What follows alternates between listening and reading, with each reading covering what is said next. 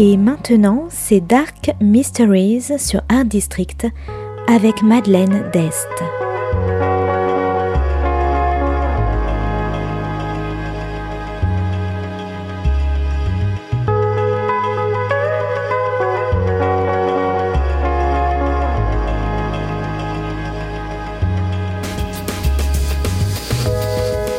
Welcome to Dark Mysteries, a book review show devoted to crime, mysteries, thrillers, and the dark side of human nature. I'm Madeline Diest. Join me as I talk about great books in the crime and mystery genre. Today's book is No One Home by Tim Weaver, published by Penguin Random House in 2019. Today's book is all about missing people, deception, and fear.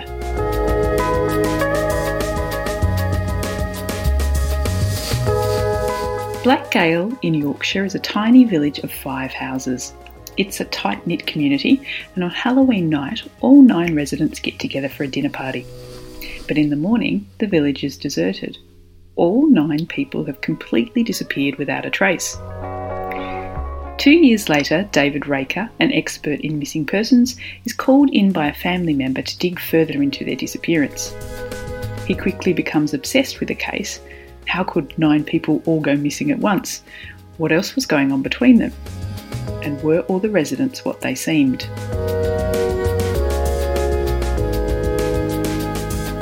Then the story switches to Los Angeles in the 1980s.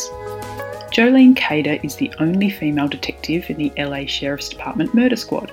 While the rest of the city is under siege, scared out of their minds about a rampant serial killer, the Night Stalker, aka Richard Ramirez, Jolene, who's excluded from the high profile case, is left to investigate other murders.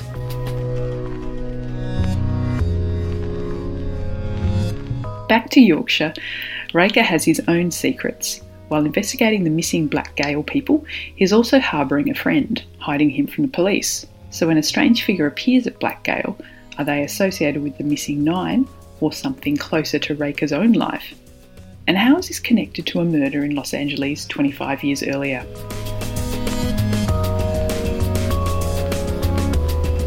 No One Home is a whodunit murder mystery with a fascinating premise. How could nine people all disappear at once without a single clue? On the surface, they seem like the perfect community, but did one of them kill the others, or were they all victims? Main character Raker delves into the lives of each of the residents, unpicking their pasts and possible motivations. Everyone could be a suspect. His digging leads to a reference to another murder from 25 years earlier, a completely unrelated female student in London. What's the connection?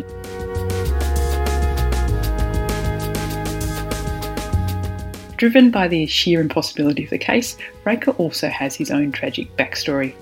His job as an investigator of missing people puts him at odds with the police, someone who comes in to show them up for not doing their jobs properly and solving the crimes they didn't. He has his own secret, harbouring a friend who's faked his own death to escape detection. Being found out and facing jail time is Raker's own greatest fear. And on the other side of the Atlantic, Jolene Cader has her own obsession the need to prove herself and toe the line, despite the fact that her superiors don't seem to want her to investigate too deeply to solve a murder. As well, of course, as the overwhelming guilt of being a mother holding down an all consuming job like a homicide detective. And aside from the fascinating premise, the nine missing people, the other question that kept me turning the pages was how are these two crimes connected? Yorkshire in the 2010s and LA in the 1980s.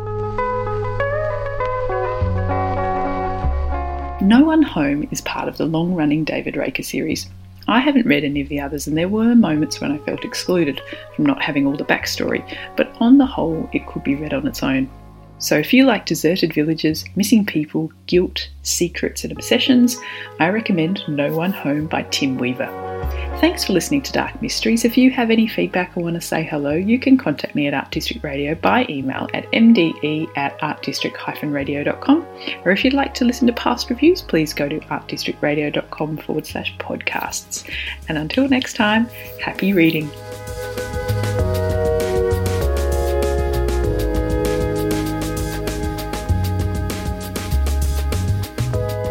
C'était Dark Mysteries sur Art District, la chronique en anglais de Madeleine Dest qui nous vient directement d'Australie.